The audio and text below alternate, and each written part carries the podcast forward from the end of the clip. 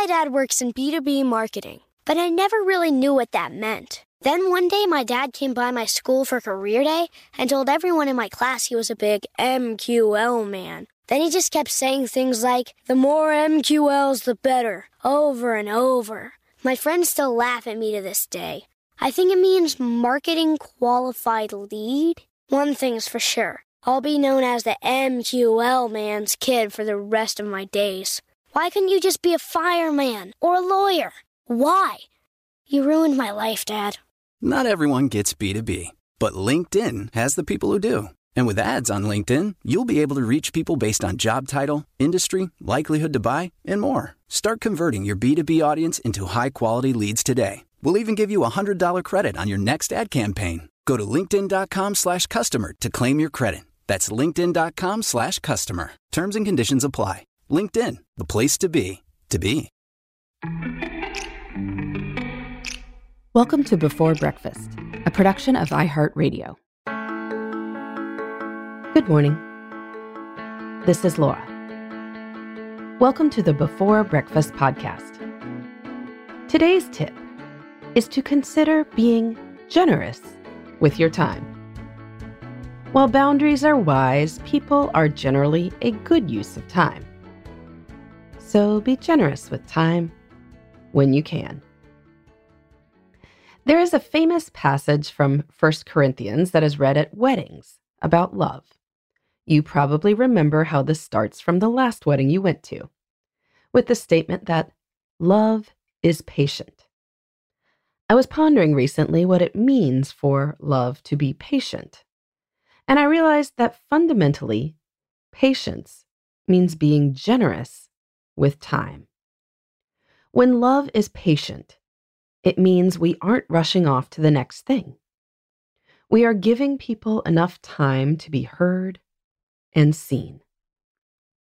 This plays out in all sorts of ways. It can mean chatting with a teenager, even though it is bedtime and you are tired. It can mean listening to your spouse's worries, even though you are annoyed about something else he or she did. It can mean taking time to encourage a direct report, even in the middle of a packed day. It can mean graciously listening to your elderly neighbor tell that same story about her grandchild again. Time is ultimately limited. And so this generosity is costly in a way that being profligate with money is not. You can make more money. You cannot make more time. And so, a lot of time management literature talks about saying no more often. And perhaps there is something to that. But when we can say yes to the people in our lives, it strengthens those relationships in a way that little else can. I fundamentally believe that people are a good use of time. And the good news is that a few minutes invested in generosity is often paid back in profound ways. I love to get emails from listeners and readers, and I respond to almost all of it. As a result of spending just a few minutes on those emails here and there, I have made some great friends and professional acquaintances over the years because of those connections. Talk about a huge payback. Many of us have had the experience of encouraging a young person in our field. That young person then goes on to become a total rock star and a font of all sorts of opportunities. Again, that is a big payback for what was probably not a huge investment of time. Now, generosity doesn't need to be a blank check, and I am sure that sometimes generosity is abused. But even if being generous with time sometimes feels like a waste of time, the truth is that we waste time on all kinds of things as it is. I doubt that listening to a neighbor's story is a much worse use of time than scrolling around online for a few minutes. The former can spread some serious joy.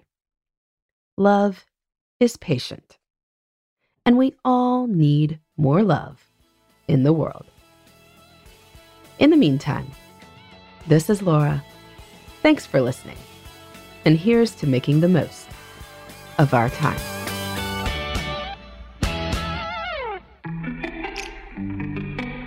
Hey, everybody. I'd love to hear from you. You can send me your tips, your questions, or anything else. Just connect with me on Twitter, Facebook, and Instagram at Before Breakfast Pod. That's B E, the number four, then breakfast, P O D. You can also shoot me an email at beforebreakfastpodcast at iheartmedia.com. That before breakfast is spelled out with all the letters. Thanks so much. I look forward to staying in touch.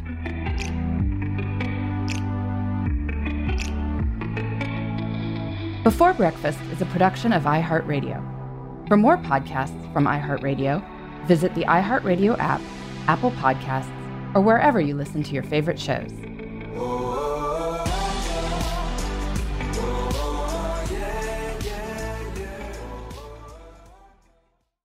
Trinity School of Natural Health can help you be part of the fast growing health and wellness industry. With an education that empowers communities, Trinity grads can change lives by applying natural health principles and techniques in holistic practices or stores selling nourishing health products.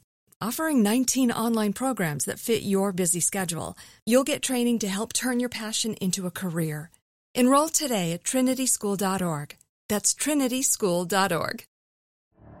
The Elevation with Stephen Furtick podcast was created with you in mind. This is a podcast for those feeling discouraged or needing guidance from God. Together in this podcast, we'll dive deep into scripture, uncover the powerful truths that will help you rise above your limitations and embrace your full potential. We're here to equip you with the tools you need to conquer life's challenges. Listen to Elevation with Stephen Furtick every Sunday and Friday on the iHeartRadio app, Apple Podcasts, or wherever you get your podcasts.